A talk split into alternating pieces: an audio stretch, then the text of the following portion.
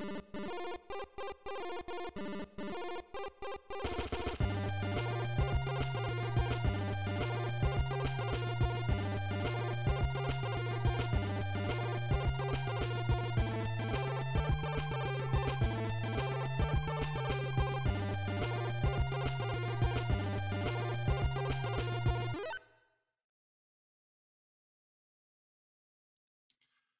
Hello and welcome to another episode of the Well Played Podcast. Uh, I'm your host, Warren Curtis, and today we are talking about where factions is. Microsoft is now fighting the British, and Nintendo wants you to stop cheating in Zelda. I am Warren Curtis, and today I'm joined by. Hi, I'm Amanda. Before we get into it, let's talk about what it is that we do on this show. We're going to bring you the news and rumors of the week from around the gaming industry, and we're going to bring them all, put them here, provide some commentary and context into why these things actually matter and what they mean. And then you're going to get some opinions and thoughts on all these different subjects for both of us, as well as some discussions about the games that we've been playing and maybe the games that are coming out, and uh, maybe some review kind of things. We'll also wrap it up with the discussions about what we have been playing. Sometimes we play quite a bit together, uh, so we'll be talking about that kind of thing. Um, further, you can find us all on YouTube, where all of our content will be archived under Amarren Amarren Studios.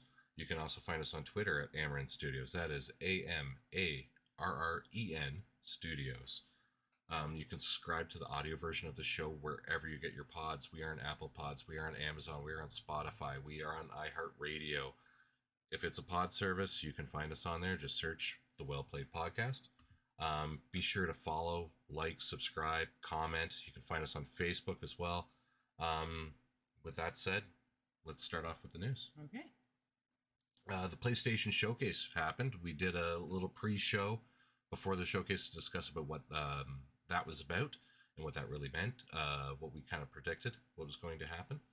Um, so there were some things we were on about, some things we were off, and there's some things that we obviously figured out some more explanations on, which was interesting. Um, to start that off, uh, Haven opened up the show with a CG trailer for their new IP, Fair Games dollar sign which is a heist cooperative live service game. Kind of gave me payday vibes, but it's very live servicey. Um, any thoughts on that one? Um, I just thought it had a very techno character. Yeah, kind of kind of like a, a hero driven thing Yeah. where you're yeah, I, I get that. Um, yeah, it, it definitely had those vibes. It, I felt like gadgets were maybe kind of important with it. Yeah. There was a gadget aspect for sure. And it looks like it's squad based. I don't know if you sign up for a team or, you know, you're just match made. I don't know exactly what that's going to look like. Um, Do you believe it would be a live one that you have to be in on the beginning, or be something you could jump into down the road as well?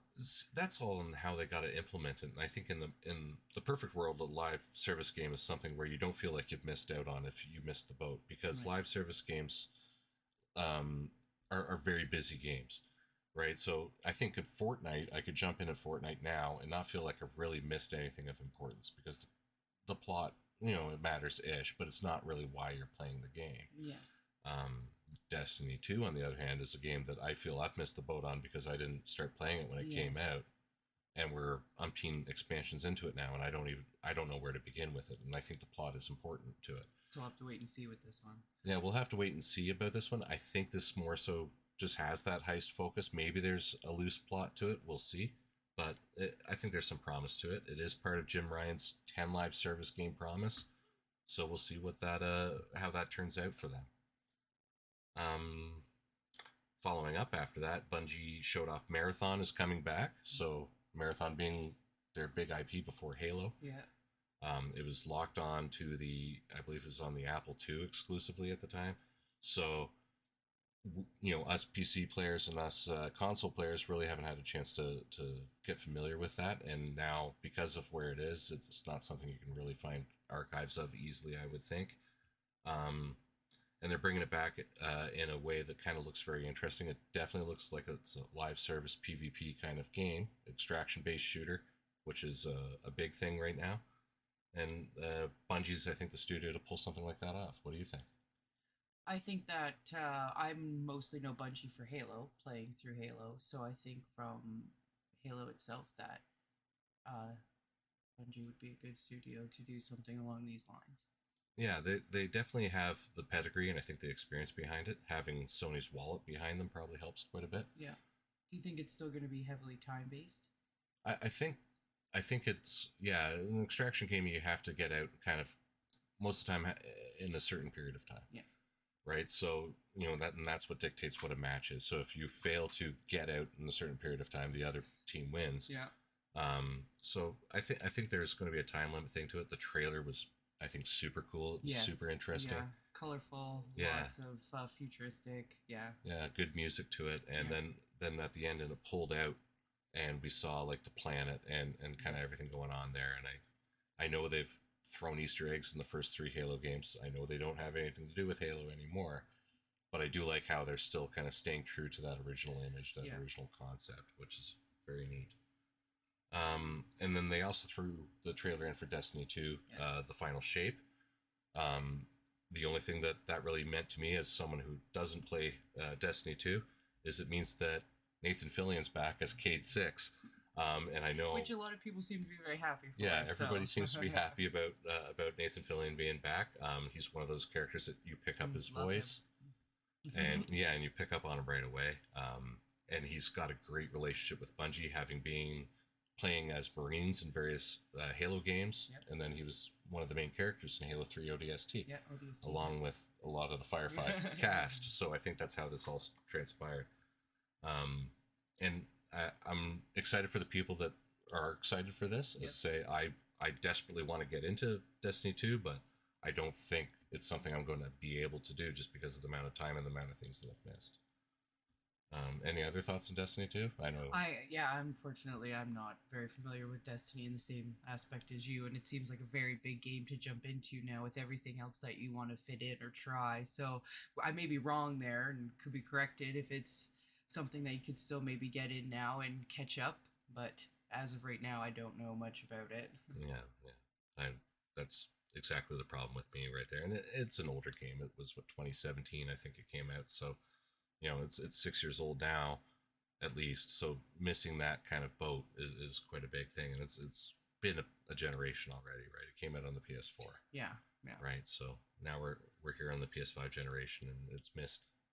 I think a- Us. a- it's missed us and a lot of audience. You know, at, at that time we were having kids and things were getting Yeah. busy, and uh, and now we're at a point where things are settling down. Hey, we could maybe try to get into a game like that, but it's Yeah, it's too is much. it too big? Yeah. I think it's too much. But and then uh, the other first party game that was uh, showed off that we didn't know about was Firewalk's uh, Studios um, teaser for Concord. Now, Firewalk is a studio that was formed, I believe, in 2018 by Harold Ryan, who used to be the CEO of Bungie when Bungie was independent.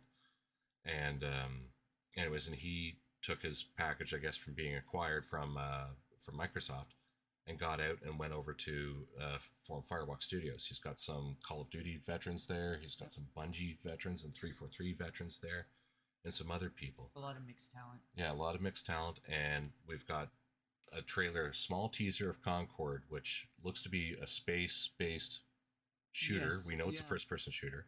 We know it's live service, um, and it's and it's space-based. We think Well, there's was a very small teaser, so Very we don't small know much teaser. Yet. um, you know, you're in a in a spaceship and there's plants, I think, and or something like that in there. Yeah, it looks like there may have been some some damage in the ship. Like there's an allude with the handprint on the, yeah, so the there's a control little bit panel there. So yeah, right. So excited for that. I I can't remember when they said that that one was coming. I think it was coming 2024. So I think it uh, there's a lot of potential in there. And again, it's another live service game. It's part of this Jim Ryan package, so it's it's interesting. Um, any other thoughts about Firewalk before we move No, off? Concord. I got to call it by its name now that it has a name. Um, all right.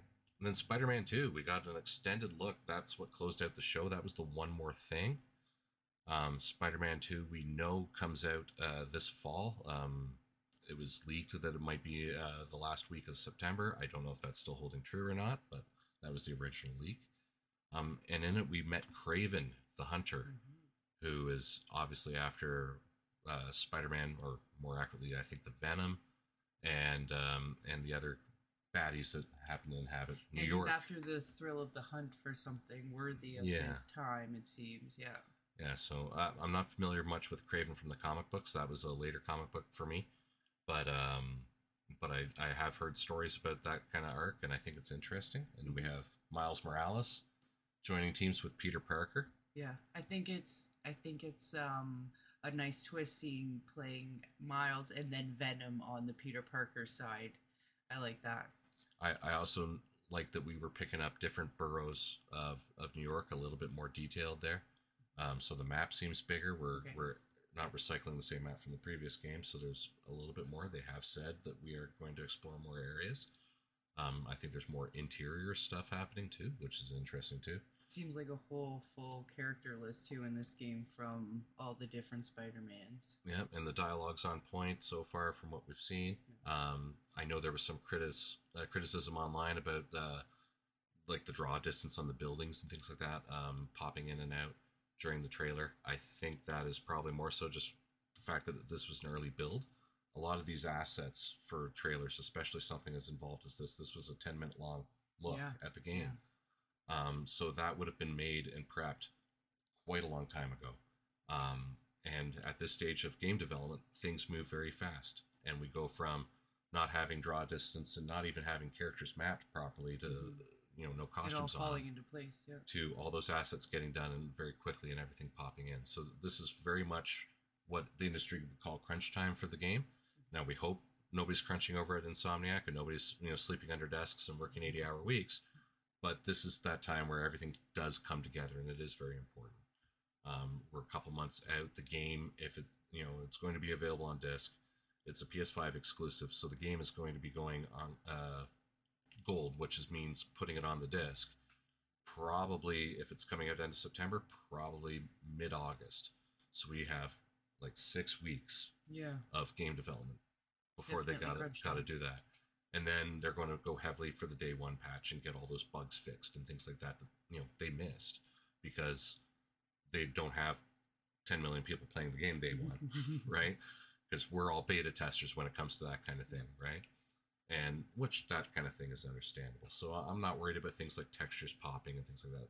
Insomniac are wizards, and they will do this. True. Very true. In that short period of time, um, at the end of the PS4 generation, they released Spider-Man Remastered, Spider-Man Miles Morales. Mhm. Um, then they switched gears and uh, released um, Ratchet and Clank Right. uh, a crack in time in the f- opening months of the PS5 generation. So I think that is absolutely cool that they're doing that. And now they're making Spider-Man 2, they're making Wolverine, and I'm assuming the Ratchet team is on to something else. Three teams under that house. What a great get for Sony to, to have that studio, I think. I think they are the studio that's proving their value right now. Any other thoughts about Spider-Man? no, I think can't wait to play it though. Yeah, it, it looks it looks super fun. We'll have to uh, paper rock scissors who gets to play that one first. Alrighty, so um, out of all that, you know, we were talking about a lot of studios in the last episode that uh, kind of belong there, or that we suspected belong there. You know, we kind of suspected Bend would show up with Yeah. something. They've been absent for quite some time since Days Gone. Yep. Um, we kind of suspected that maybe we would see Cory Barlog's game. He was the director of God of War 2018. He did not direct um, Ragnarok, but he was a consultant on it. Um, it's been said numerous times. Alanah uh, Pearce, who is uh, one of the writers at at um, Santa Monica Studio, has said on her show a couple times that they are working on multiple projects, and that's really all as far as she can go with it. So she said she, you know, did a little bit of writing on Ragnarok, but then she moved over to another project because she came on board late. Um, I think that's interesting to hear that kind of thing. That um, Santa Monica Studios got a different project, and it's coming from uh, Cory Barlog, and it's more than likely not going to be a God of War project. So it's going to be interesting to see what that is. Yeah, what they do. And notably, it's absent. It's been probably in development for four years or so, but it is what it is. Um, and I think the big one that's absent that we all know is coming, and or all know knew it was coming, was The Last of Us Factions, which is the multiplayer expansion that was supposed to come out with The Last of Us at the beginning of the generation, like three years ago. Um, it wasn't there. It should have been there. I believe We thought it would be Yeah. there. I believe uh, from everything that we've seen and everything that everybody said that it should have been there because Yeah. it's supposed to come out this holiday. Um, what we do know about the project is it started off as just a multiplayer component of The Last of Us. And they're like, we're, we got to hold that because we want to ship the game. We've got to get the game out of time. This isn't quite ready. We're going to polish it. And then that turned into we're going to maybe turn it into something a little bit more special than that. And I think over the line, it evolved into one of these live service games, and it didn't quite cut uh, cut the mustard. It didn't make the make the pedigree that Sony is really expecting of now. And a little bit of news from that is comes from Jason Schreier at Bloomberg. Um, according to Jason Schreier at Bloomberg, Bungie is taking a look at all live service games at PlayStation, including The Last of Us multiplayer, known as Factions, and raised serious concerns about the game's longevity, which has Naughty Dog reassessing its viability and quality. He reports that Naughty Dog has significantly scaled down uh, resources on the project as it reassesses the game, and other insiders as well uh, have reported that those that have been removed from the project have transitioned over to other projects at Naughty Dog, including a new IP, reportedly. Do you think there's any chance that they may scrap that project altogether, or do you think we'll eventually see something out of them for this? Yeah, see, th- it's been in development for some time, and it's quite a lot of time and resources and, and money to draw. Exactly, exactly. But if they could roll maybe what they've learned into something else, Expanded into their next Ex- IP. yeah, expand it into their next thing, or you know, we get a light version of this as a Mhm. free to play, it might be interesting. Um, I want to read the statement from Naughty Dog that they released, I believe, as a uh, kind of a uh, reply of, of sorts to Jason Schreier. Um, they said, The Last of Us fans, we know many of you have been looking forward to hearing more about The Last of Us multiplayer game. We are incredibly proud of the job our studio has done thus far, and as development has continued, we realized what is best for the game is to give it more time. Our team will continue to work on the project as well as our other games in development, including a brand new single player experience. We look forward to sharing more soon. We're grateful to our fantastic community for your support. Thank you for your passion for our games. It continues to drive us. Mhm. Um, and I, I think there's some interesting things here. Bungie is obviously looking at the recipe of what makes a good live service game. I think they're a good consultant for that. Um, the thing I was kind of concerned with from the get go with this is what does a Last of Us live service game really look like? Because live service games, as we all know, you have costumes, you have skins and character uh, loads, right? So if you want to play Fortnite, which is the live service game to end all live service Yep. games, and you want to play as John Wick or Ariana Grande, you can do that, right? And how do you sell that for The Last of Us? How does that market over? Right. And as far as outfits go, like, what are you going to do? Get more dirtier jeans to wear, or you know, this ripped you- fan, yeah, you're flannel shirt? post-apocalypse. You're not supposed to. I guess you could get different characters from other genres and maybe play. do a Walking Dead crossover or Yeah, something. I think there's stuff like maybe limited aspects where that would work. Yeah. Or maybe instead of playing as as Joel from The Last of Us, that we know him from the video game, maybe you get a Pedro Pascal skin or something like that. True. Maybe it'll open it up and you can play as one of the zombie characters or something Yeah. as well. You don't have to play on the good side all the time. Yeah, you know, we're not supposed to say the Z word when it comes to The Last of Us. It's infected. right. Is what they call it. I, infected. Yes. Um, easy mistake. they uh, i don't think that recipe really fits well with the last of us in, in the live service but i think they felt in order to get the funding from sony to do this they felt maybe they needed to justify it as such. I'm just spitballing. It seems to me that's what it is because you kind of can see read between the lines of what's going on here. And you know who knows? Maybe it does come out as something maybe it gets tacked on to something else. But that's a long time to have one of your most premier studios tied up onto making basically nothing, Something we haven't seen. right? So it'll be interesting. I'm excited to hear they they said they're working on a brand new single player experience that they're looking forward to sharing more soon. So I'm excited to see what that is. You know, this is the studio that brought us Uncharted. It's the studio that brought us The Last of Us. I I, rev- I love both of those game series so mm-hmm. much. Uncharted being my favorite, one of my favorite video game series of all time. The Last of Us is right there. Zelda's right there. Like it's like these things I just hold up on a pedestal. But narratively, narrative driven first player games, you know, you look at Naughty Dog; they are the recipe builders. You know, they share the the, the building with Sony's um, Sony's engine development team, Mm-hmm. right? So, you know, they they have access to these tools and, and systems a lot earlier than a lot of the other studios within Sony. So they they can come up with some really cool stuff, and then they have these amazing writers and these amazing uh, people behind the scenes making the game, and uh, you just you just can't shake that. So I really want to see what's coming from them. Um, does Sony really need more games as a service? Do they need that to survive, or can they survive off these tentpole single player experiences that we've grown to know them for?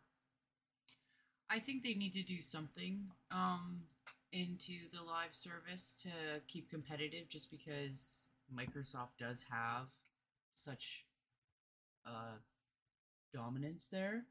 Sure, Um, yeah. but uh, I don't know what that looks like for Sony because they really haven't ear- laid out what their like future for their gaming looks like. They keep toying in the VR and then their the PlayStation Plus like they revamped that. So we haven't seen like a clear view of what PlayStation looks like in the future right now. Yeah, and that that's a good point. Um, you know, they haven't they haven't really made a valid effort. I feel into the cloud gaming space. Mhm. Um, so there's a lot of aspects to this that we need to consider.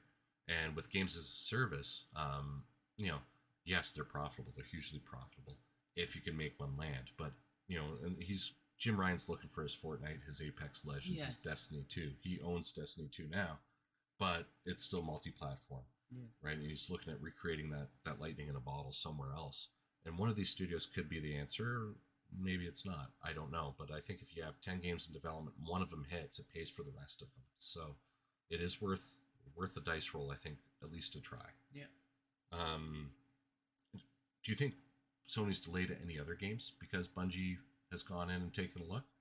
You know, they're Oh, let them see kind of come in and review and Yeah, see the- what they think on. we, we knew when Sony bought Bungie. They, they said they Yeah. were looking at their experience for live service games, and Bungie said we're looking for their experience at, at being able to monetize intellectual property. Right. Right. So you know we know we're looking down the barrel of a Destiny TV show or something down the road. Um, but what does that this mean for the live service side of Sony? Is are we delaying other games? Are we having other games delayed because of this? Would they delay something just to make sure that it's like the one to hit? Maybe if they've got something that they're on the like they're pretty sure about, but then they want that extra. Yeah, I, I think they would delay something, especially if it hasn't been publicly announced. Yeah, I think the potential for Sony to delay something um, internally so they can polish it and make it Yeah. work works really good. Especially live service games are really good to kind of go, here's the trailer of what it is, you can play it now. Yes. Um, drops today. yeah, Mhm. do do these shadow drops with live service games because you don't necessarily need to build up the hype for a long period of time with them. You just need to go, hey, here's something new, go play it. Uh, it's definitely possible that Sony's got some other things maybe delayed in announcing. Maybe that's also why the show wasn't as long or as big because of maybe some of their pet projects are still behind the curtain for now. right? And I and I did want to talk a bit about that too because Sony uh, Sony hasn't had a showcase in eighteen months or so. Mhm.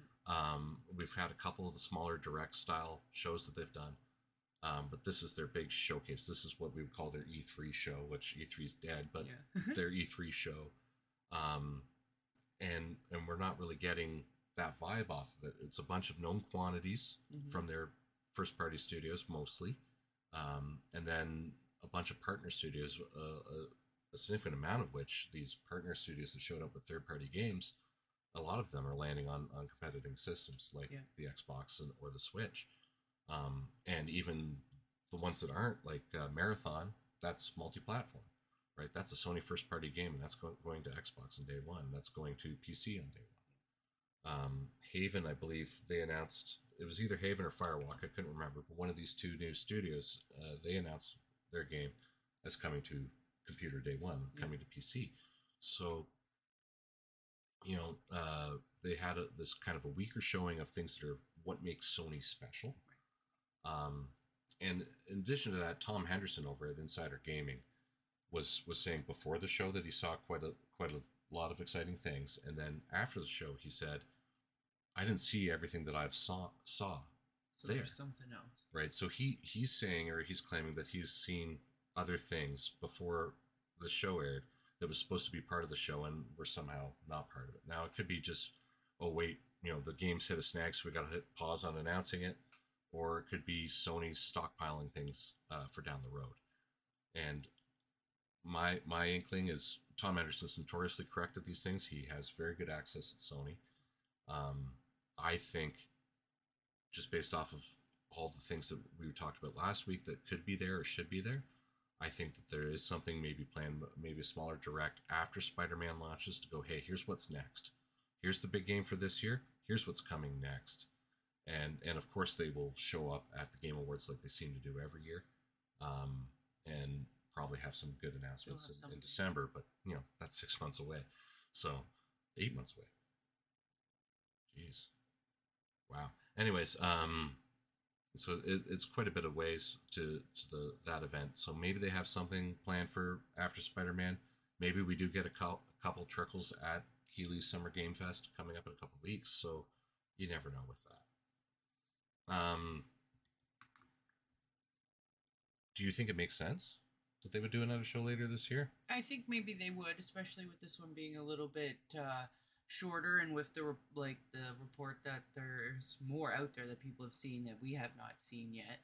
Um, I think it's very possible maybe they're trying to split the hype, get people more hyped up closer to the holiday season for something, or maybe re-hyped for certain things closer to the holiday season. So I think it's very possible that we'll see something else again, like later, Yeah. later this year. Yeah, I think that adds up. Um, you know, the other thing noticeably absent from that was a release date, a, a firm release date for Spider Man 2. Yes.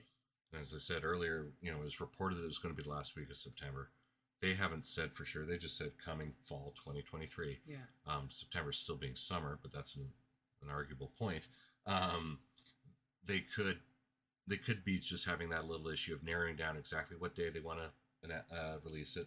They probably want to get it out of the way of things like Starfield, Yeah. um, the new Call of Duty expansion. yeah, They're- they're trying to pick that sweet you know, spot right they now. want they want to get that spot that is just for this game yeah. and and maybe that's why they haven't firmed that up and that's why they haven't firmed up what they're doing after it could could all add up to that um, other things that were announced at the show uh, there was some hardware announced the new q lite which is uh, again it was first reported by tom henderson over at insider gaming and it's a handheld that is basically if you cut a DualSense controller in half and put a Nintendo Switch in the middle, and then put the controllers there, right? so you have your eight-inch uh, tablet screen, Yeah. right? I'm I'm sure it's OLED or something like that. Could be a QLED. That would explain the code, and then uh, and then the controller on either side of it. Now the thing about this is it's a streaming handheld. It is not a Switch. It is not a Steam Deck. It will only stream via remote play from your PS5 over your local Wi-Fi. So you're not going down to your friend's place with No. this. You're not hopping on the bus with this. You're not playing it at work. Um, well, unless you're dragging your PS5 and a Yeah, router. it's not a it. it's not a travel solution for gaming. No, it, it isn't. It is kind of a half step.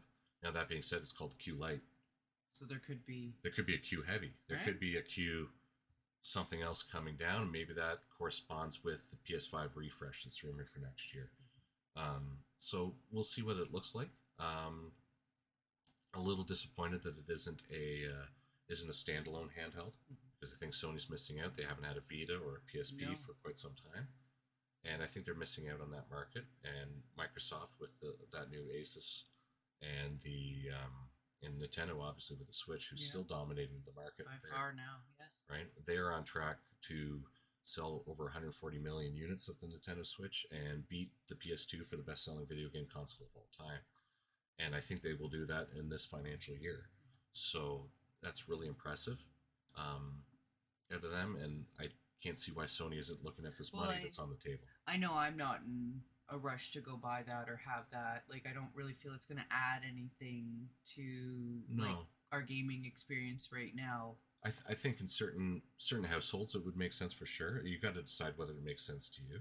I could see, you know, from a practical standpoint. If you yeah, have one TV to share, one TV to share. You Mhm. you have a, a partner or kids or somebody that's occupying that TV. You can just grab your PS5 Q Yeah, there's a convenience there. right? You can go hide out in your bedroom and play PS5 Q Lite or or whatever it is you want to do there. Yeah.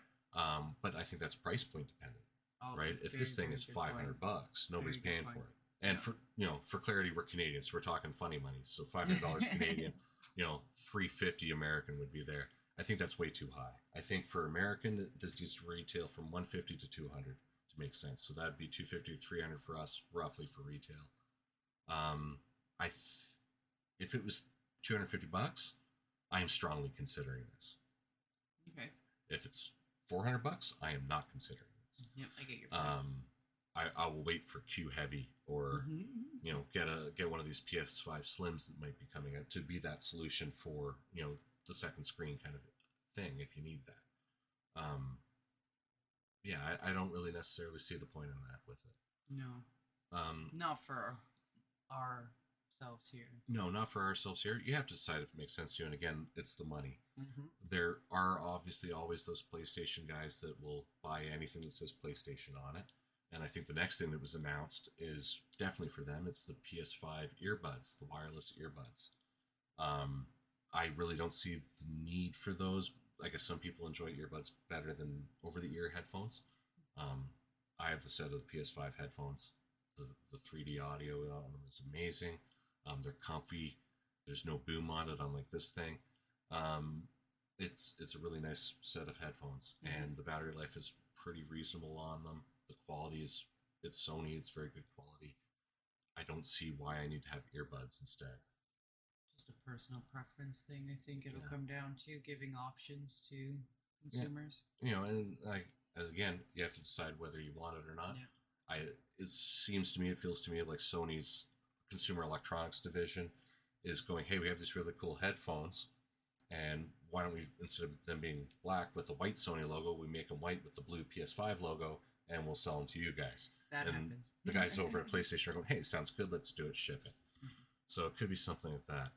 Um, a little disappointed though that we didn't get any more hardware related announcements. I don't Yeah. really care about uh, a PS5 Slim or Pro or anything like that. That doesn't really tickle my fancy quite yet. Um, but I would like to see. You know, they just launched this Edge controller, right? It's it's a competitor to the Xbox Elite, or it's uh, not really a competitor. I guess it's the twin to the Xbox yeah, Elite, yeah. The cousin. So it's a premium controller with interchangeable sticks and all that fun stuff. But you can still only get it in white.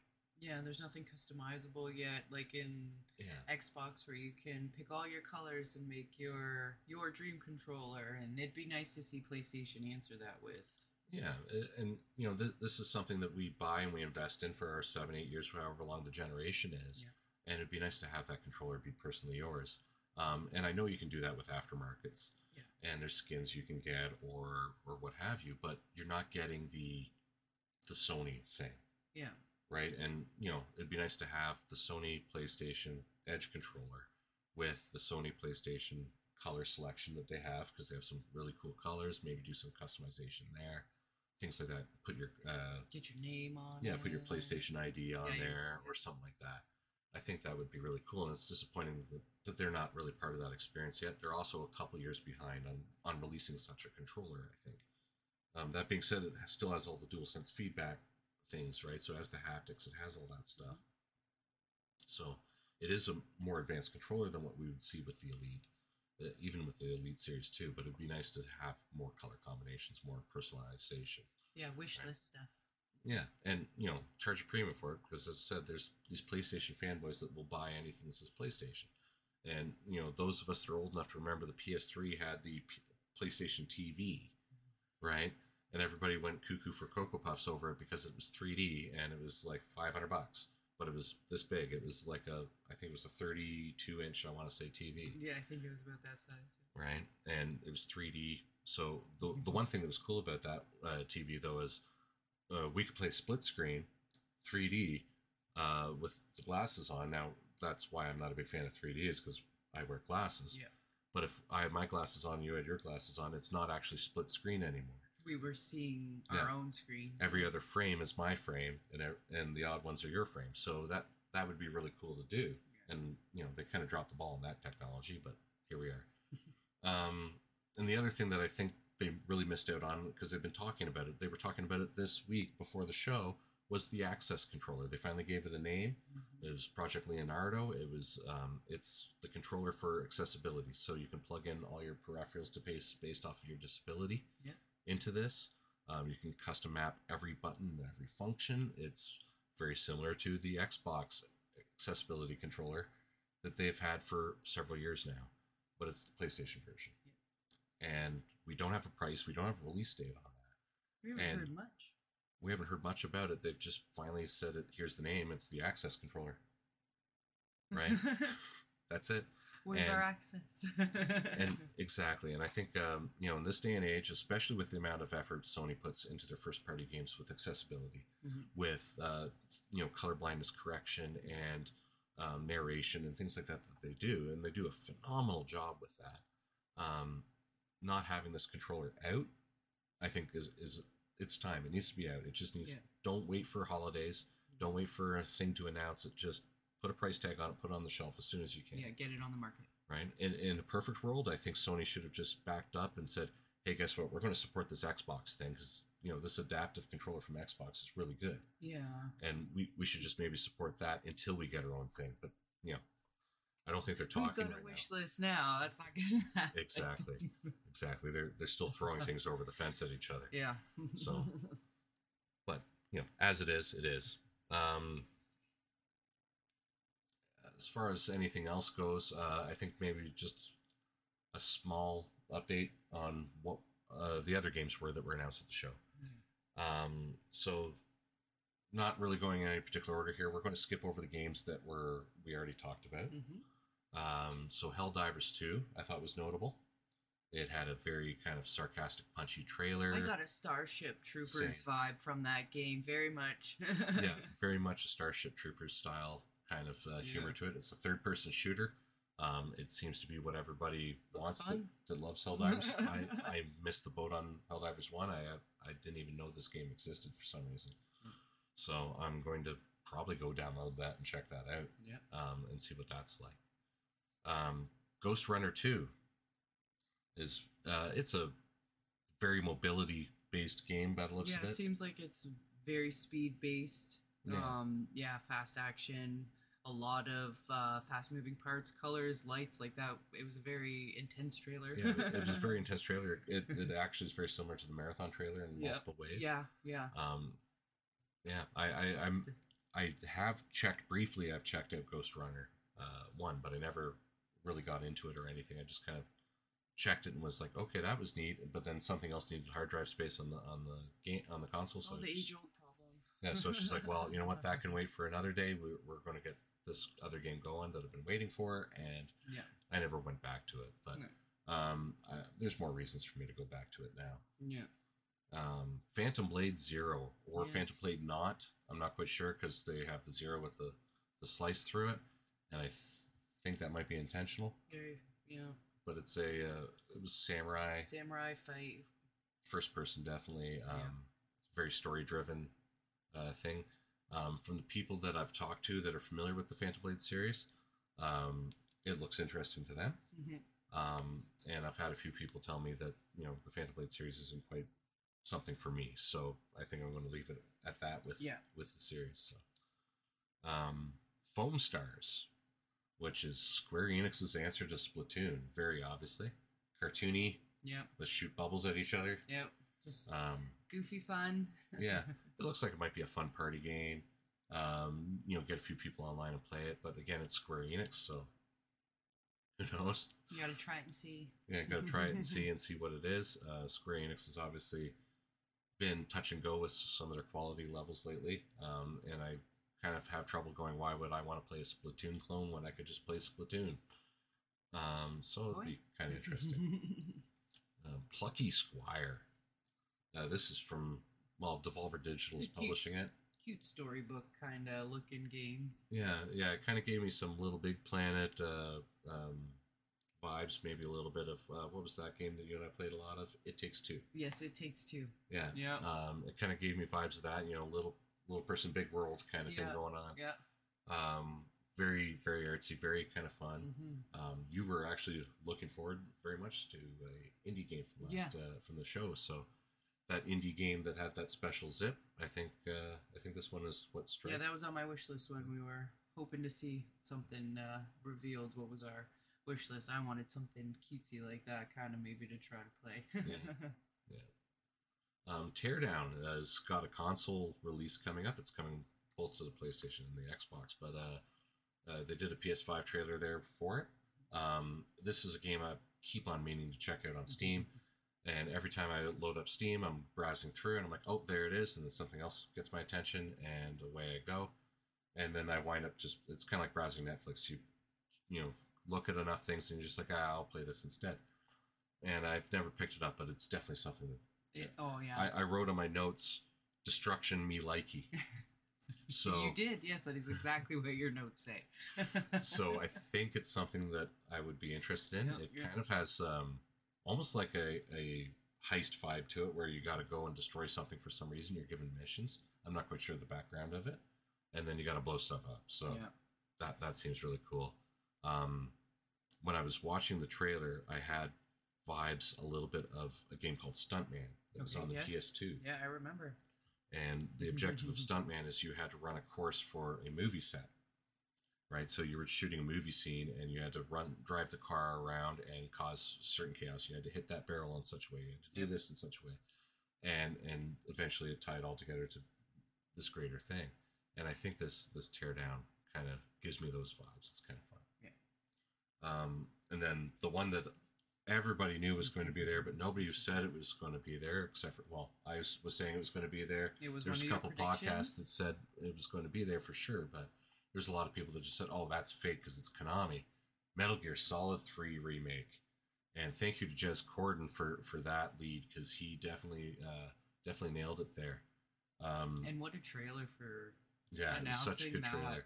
Because at first I'm looking at this, I'm like, okay, this this bird took this thing through this fence, and I hear gunfire, and I was getting Jurassic Park vibes yeah, at first, something. Yeah, right? And then then it gets closer, and then you just see Snake's Yeah. face, yeah. and I was like, oh, that's awesome, right? It was a good trailer. And Metal Gear Solid Three being, I think, the best of the Metal Gear games, um, is especially out of the Solid series. You know, we're talking the uh, Metal Gear Solid One, Two, and 3 Um, it was on the PS2. It, it there was a big origin story involved in this. It, it did a lot narratively and systems wise. There were so many systems with it. It was called Metal Gear Solid Three Snake Eater because you could eat a snake, right? And it was you know you could eat the snake. It give you nutrients. You needed nutrients and energy to survive because you're stuck out in the wilderness. But on the other end of the spectrum, these snakes carried diseases, and they could, uh, and that those diseases would cause sicknesses. So you had to counteract that with other things, and and the systems were just insane. And the studio that's remaking this game is apparently they're keeping all the systems intact entirely. They're not touching the code for that whatsoever. They're just plopping it into a new engine or a new some new tech and shining it up, making uh making new graphics, giving us you know things like ray tracing and stuff like that. They haven't confirmed ray tracing, but it, it's a game that It's takes place. It's in the package now, right? It's in the jungle. It's a lot of it's at night. Ray tracing, I think, is very important for those kind of things to set that scene. It's a very cin- cinematic game, Mhm. and reportedly, the original voice cast is being utilized. They haven't said they're returning, so I'm not sure if that means they're using the original voice recordings, Yeah. the original masters, Or if they're gonna redo. or if they're going to redo it and bring it back. But either way, David Hayter as Solid Snake, fellow Canadian, Wolverine. He, he was the man. He, he was Wolverine in, in the 1990s X Men cartoons. Um, he's got that voice to him, and, uh, and you know you got that. You got Otacon. You got the whole thing. Yeah, it's one of those voices that you remember. Yeah. One of the characters that have always stand out. Yeah, he's actually in a uh, another game that is part was part of the showcase. Uh, a v, one of the VR games. He does the voiceover work for it too. Um, so that was kind of neat. It was uh, that game is called Synapse. If you are interested in, in that, we're not going to really go deep into that um, because it was kind of quick hits. But uh, Synapse looked interesting for a VR game, um, to say the least. And then tied with this Metal Gear Solid 3 remake, we also got confirmed that they're doing Metal Gear Solid 1, 2, and 3. So we're getting Metal Gear Solid 3 twice Yep. um, in in the form of the Master Collection, which was a remastered collection. I think it came out in 2011. They remade or they did uh, remasters of all the original ones Okay. and made them playable on modern systems. And sounds like they're just releasing them again, but it says Master Collection Volume One. So I think we're going to get Metal Gear Solid Four and Five finally um, out of that trap of of being stuck on the PS3 and back out into the modern generation. Um, because if you're labeling it as Volume One, there's a Volume Two. Yeah, It's the same logic that I apply at the Q Light. If there's a Q Light, there's a Q not light. So I, I, I'm excited for that. I'm excited to see new generations, including yourself, experience Metal Gear. Yeah, I haven't played Metal Gear, so it'll be that is one that is on my wish list to get played. So. Yeah, the, and the you know Hideo Kojima at his best. Um, in my opinion, I, I wasn't a fan of Death Stranding, but I absolutely loved Metal Gear Solid Three and Two. I think he got a little nuts with when he did two, but um, cinematically he got nuts. I think it had something like 18 hours of cinematics in that game, but it was still very, very good. And and three was just I couldn't stop playing it, and it, it was such a good time. Um, after that, they did Alan Wake 2. Yeah. So the return of Alan Wake 2 from Remedy. Um, Epic Games is publishing this. It is again, it's multi-plat. Cop horror mystery game. Yeah, it is your yeah. Uh, Alan Wake. He's a hor- he's a writer, and he's Yeah. stuck in this in this town, and you know all these things going on. Um, Alan Wake was a good uh, was a very good uh, survival horror game. You had your your camera, or sorry, not your camera, your flashlight, and Yeah. that's what dictated what you could see. That, that was really your weapon in many ways, and uh, and see to finally see Remedy, who's a very busy studio right now with a lot of work happening, coming back to the Alan Wake franchise and doing Alan Wake 2 and releasing that trailer. Oh, it was so good. Yeah. Gave me tingles down the back when when uh, he was talking about what was happening in the village. And that. Um, one thing of note with that is the publisher has confirmed that they will not be doing a physical release, so no disc version for Alan Wake 2 Digital only. digital only, which is surprising to me um, two reasons. One, I think it's a little too late to drop, or too early, sorry, to drop the uh, digital only for like a AAA game, Yes. right? Start doing you start doing digital only on AAA. It's a little weird because you're missing out on this market in Europe that is notoriously physical Yes. right? Especially Eastern Europe, they're very notoriously physical only because you can hand it over to other people. You can trade them, right? And games that uh, there was games I can't think of the exact title now, but when I was going over the the sales data in um, last month in uh, Great Britain, and I want to say it was a FIFA game, but I'm not 100 percent sure. It sold 90 percent digital in, in Great Britain. That game, that exact same game in Germany, sold 90% physical. Yeah. And I was I, I went through it twice to check to see if it was a typo, and it wasn't a typo. So that that was the confirmed data, and uh, it was either last month or the month before. I can't remember now. But they um, they're kind of negating that big part of the market Mm-hmm. that wants these physical games. And Alan Wake 2 being survival horror, Yeah. kind of also survival horror also does much better in Eastern Europe than it does in a lot of the other places per capita. So it's a little weird that they're abandoning that market Mhm. specifically, but maybe we'll see. Maybe they will do a limited run version. Maybe limited run games does a limited run Mhm. version. We will see. Yeah. Um, Assassin's Creed Mirage. Back to classic. It's looking- back. Yeah. Yeah. So this is part of that. Last year, Ubisoft did a Ubisoft Forward, and they announced eighty-five thousand different Assassin's Creed games.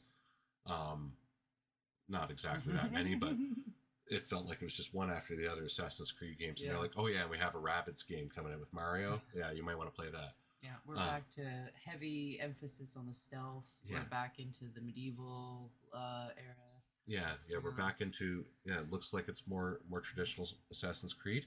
We have a returning character from Valhalla, so Mhm. we're extending that story and kind of keeping it canon.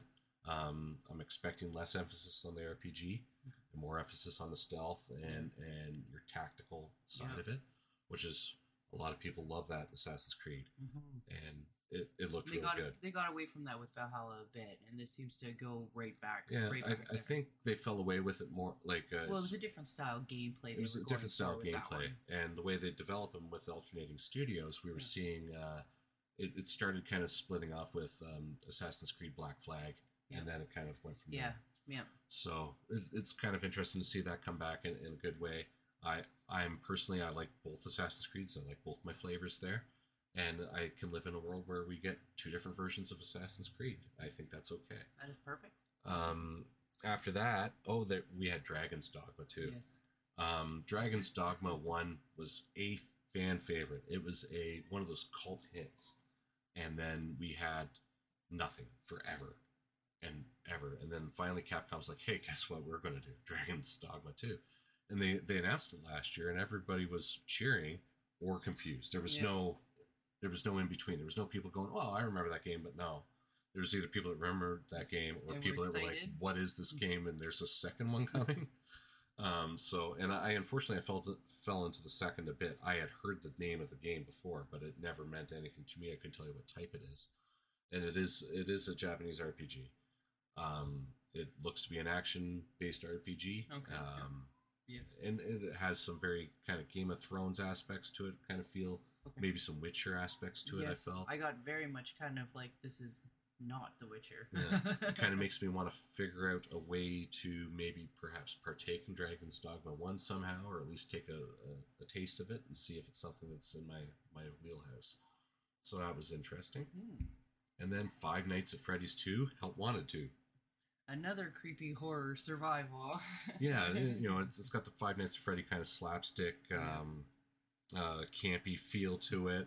You know, uh, you could very much see it um, uh, get evolving into a little bit more of a of a thing with uh, with their mode there. This is I don't know how many different Five Nights at Freddy's there are, like Five Nights at Freddy's two, but all the different expansions and stuff add up are kind of all their own experiences. So th- this is interesting. It kind of looks fun. Um, I think it's something maybe we play and try out. It's got that, you know, kind of creepiness, but it also has the fun. Play in the morning. It, it also and it has that kind of the very portally, yes. campy, Yeah. Yeah. Yeah. No, it does look like a lot of fun and definitely something to get right. into. And we had just a little tiny taste of what that experience is like with this teaser. So, yeah, we'll we'll have to take a look or a better look at it. Yeah. Um, and then there was a couple VR titles that were announced. Unfortunately, Half Life Alyx was not one of them because Half Life will continue to Mhm. evade Just most people. Right? Half Life Alyx is on every VR thing, I think, except for PSVR Mhm. 2. So, and, you know, it's just sitting there. It's probably ready to go. But for whatever reason, it's not. Uh, the deal hasn't been made or the arrangements haven't been discussed. So we'll see. Um, but, anyways, we got Resident Evil 4 VR, Mhm. which I know a lot of people absolutely love Resident Evil 4, the remake that just came out. Um, this is the VR mode for that. So it's a, Yeah, it's nice to see a game come on VR that'll bring um, the fans from that game over to the VR, and then the people in the VR universe already will be like excited to try uh, main titled game. Yeah, and I think it's a um, it's a free expansion. So if you already Mm. own Resident Evil Four, don't quote me on this, but I believe if you already own Resident Evil Four, you just get this mode. So if you have a PS5 uh, or PS4 VR headset or PSVR two headset, Jesus Murphy, too many numbers here. Um, a PSVR two headset sitting in your uh, in your closet, getting ready to play something scary. This is something that, that's out there Yeah. for you or going to be coming for you. And I think finally we can talk about Beat Saber because that was so noticeably absent from the list of, of third party games coming Mhm. to uh, the PS uh, VR at launch. Yeah.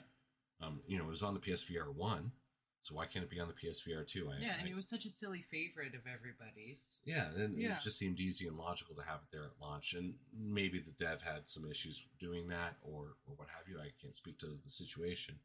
But finally, but it's here. It's here now. Um, and and there's a Queen expansion along with it that did "Don't Stop Me Now" during the trailer. okay. Uh, so fans of Queen and and that can enjoy that. So I'm excited for them. There you go. Um, what was your favorite thing of that show? On the PlayStation. Yeah, from the PlayStation show. I'm really looking forward to um, playing through the uh, Plucky Squire. I Plucky think that'll be. Yeah, I think that'll be fun. And when I saw that, I was like, that has Amanda written all over it, and it kind of looks fun. Um, Yeah. I got I got kind of got a couple things there that I'm really most excited about, but I think uh, I think Metal Gear Solid Three, Oh, the remake. I am definitely looking forward to, but I'm gonna do the whole. I'm gonna start at one, and I'm looking forward to playing through that for the first time. So I'm really well, looking well, forward luckily to that. for you, the the Master Collection does come out in, in 2023. Uh, we don't have a date on the remake. I'm assuming that's it's been rumored for a while now, and we finally s- figured out what game it was a few months ago. Mhm. That uh, the insiders started saying, "Hey, no, it's Metal Gear Solid 3." Yeah. and uh, and that. So I think maybe that might be ready for next year. It might be a holiday 2024 game. We'll see. Um, but the Master Collection, which has one, two, and three in it, is coming out this year. So we'll be able to finally play that on a modern system. We'll boot that up. that. Yeah, and even like Helldivers like gave me like such a fun vibe too that it's like I didn't play the first one, but I'm definitely looking forward to trying a bunch of these games and getting Yeah. Um, my toes in the water for different uh, genres for me too. So, Yep, and and Teardown. As I no, said, yes, you know, looks like a lot of fun. that that had Warren Game written all over it when I saw that, yeah. and I was I was like, okay, you know, I'm a big fan of Sims. I'm a big fan of uh, not these Sims of Sim games. Yeah. right? And I'm a big fan of, of blowing things up. So this Mhm. kind of marries two of those things together in a fun way, and uh, it seems exciting. So yeah, excited for that. Mhm. Um, moving on to more news uh, related stuff, um, we've got um Microsoft has finally form, uh, finally filed a formal appeal against the CMA. Um, and it has to do with the CMA's decision to block Microsoft's acquisition of uh, acquisition of Activision Blizzard King. Three Acquisition. Activision, right? Ac- acquisition of ABK. Now I know why all the news outlets just call it ABK. Um, so originally, the United uh, Kingdom's Competition Markets Authority, which is the CMA, they blocked the deal because, based off of fears of what could happen to the cloud gaming market, is what they said. And I think those are really weird reasons to block the acquisition of ABK because what could happen in 10 years' time isn't really a problem for today Mhm. um, you know that that's why we come up with remedies and solutions and and legislation and things like that we go hey you know what? This is how these businesses need to be run. You can't lock content behind paywalls or whatever it is. Um, and and also the other issue with that i find is uh, activision's games aren't on the cloud anywhere right now. Zero. You can't you can't play activision games on the cloud. And Microsoft is out here saying, hey, if we buy this, and they're signing legally binding deals, but if this acquisition goes through, we're going to put this game or all these games on your service competitor. And they're going around to all these competitors and signing all these deals saying, hey, it's going to be on your cloud gaming service. So they're ta- the CMA is saying this game or this deal is no good because it's no good for cloud gaming because it could hurt it. But meanwhile, nothing of ABK is available on cloud gaming. This would only grow cloud gaming. So you think they have a very good uh, Like, stance with this appeal? like to be fair, I'm an idiot, and I figured out that you know this is a problem to me. Yeah. Um, I see this glaring right there on the on this thing. It Was like, well, how how do they figure this? How do they figure that this is bad because of ABK? Mhm. If there's an issue with cloud gaming and Microsoft, it's bad with or without ABK because ABK has no bearing on that. Um, and then the other part of it is is that they they came up with this bonkers number of amount of people that subscribe to cloud gaming, and it took a little bit of detective work, as in checking numbers twice, but it was they used these numbers from um, Xbox Game Pass Ultimate. Okay. So they said everybody that subscribes to Xbox Game Pass Ultimate is a cloud gaming user. And to be honest, you could potentially be a cloud gaming user because it's bundled in. But that doesn't mean we are, That's true. right? By that same logic, Amazon is the biggest player in cloud gaming because if you have a Prime membership, you have access to Luna. And Yeah, who doesn't have an Amazon Prime every- membership? like we have two Amazon Prime memberships in this house. yes. Yeah. right? We don't have two Xbox subscriptions in this house, so you know your numbers are skewed uh, quite a bit in the in the favor. And then when they calculate things the other way, when they're saying how it could impact Sony, the numbers seem to always be in Sony's favor. And you know there there could be some detective work as to why that is or what have you, but they're looking very unfavorable unfavorable to Microsoft right now. And I think Microsoft has a very good case because I just pointed out two things Mm-hmm. we've already As a verified layman. as a layman, as as a guy that you know does not work in law or anything to do with that for a living. Um, so you know, Microsoft and their lawyers that they pay way more money than I've ever seen in my life uh, to to come up with these arguments. They probably have much better arguments, right? So, and the other thing that was interesting too is it was revealed that the CMA would not consider any remedies from Microsoft. So Microsoft said, "Hey, what if we did this? What if we did this solution and not put these games on this service, or we did put all these games on this other service, or whatever. They they were spitballing everything back and forth, and the CMA was like, no, Yeah, Not not, happening. not willing to work with right? them. And it's like it's like a kid that you know, Yeah. well, you can't have that chocolate bar, but yeah, we have this chocolate bar, and the kids go, no, I don't want it, yeah. right? And it's kind of the CMA saying, tantrum. yeah, it, it's not good enough for me, right? So what do you think? Do you think this appeal works? I think it should. I think it should too. whether whether it does or not, I think. yeah, I think it should work. Um, I should I should say, from my understanding of it, there is some precedent to the court system in in the UK overturning acquisitions uh, or acquisition uh, refusals or blocks by the CMA. They have done that a couple times before.